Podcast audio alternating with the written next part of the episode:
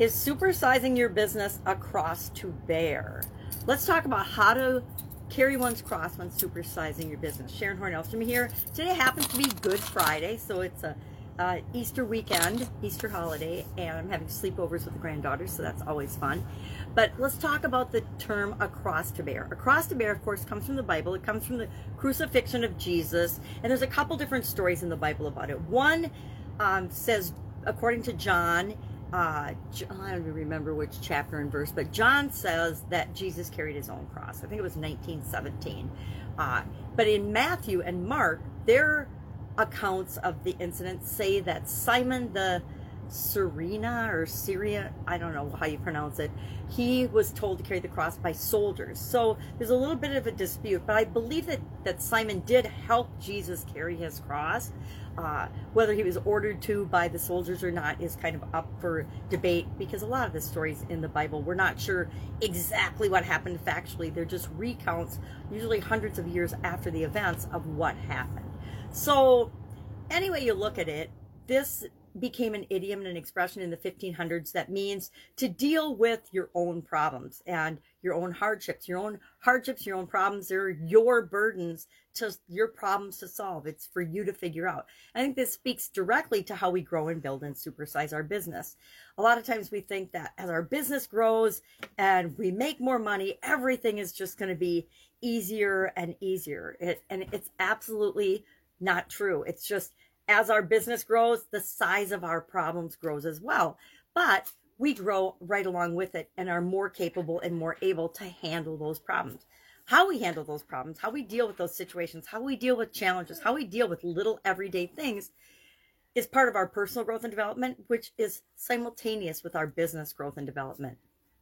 It also shows where we are right now in our life and in our business and in our, our personal growth as well as our business growth. It shows people that are looking and able to see, and there are people that are watching and able to see. It also shows our customers and our employees and the people we interact with, our vendors and suppliers and our distribution chains. It shows everyone how we want to be treated and how we expect them to respond when faced with a challenge, a problem, or a crisis, etc. So we want to make sure we're setting a good example always. And that's I, I don't look at it as it's I look at it as it's my responsibility and it's actually my opportunity to shine and grow and show other people how we can do things by working together more than my burden or my cross to bear. I look at responsibility as freedom and my own personal power, and exercising that always feels good to me. But a lot of people look at responsibility as a heavy burden and something they have to do and must do. And when we make that switch in our mindset, everything changes and becomes easier. At least it has for me. So I would love to know uh, what is a burden that you see in your business? Do you do you see your business or anything in your business as a burden or a responsibility? I guess I think I've said before, everything in our business, once we decide to have a business, especially as we decide to grow and supersize and have a bigger impact in the world, is our responsibility. We're accountable and responsible for all of it. Some people that's overwhelming and they they just don't want to have that much responsibility or burden or uh, weight put on them. But for others, it it's what helps them to thrive and grow.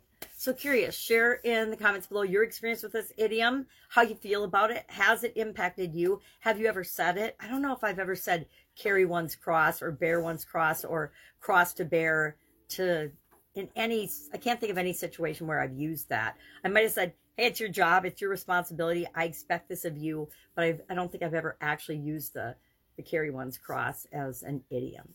All right, have an awesome day. Happy Friday. And I will, of course, be with you tomorrow for another interesting idiom. What does it mean? Where did it come from? And how might you use it to supersize and grow your business right now? Any questions, ask. Otherwise, have an awesome day.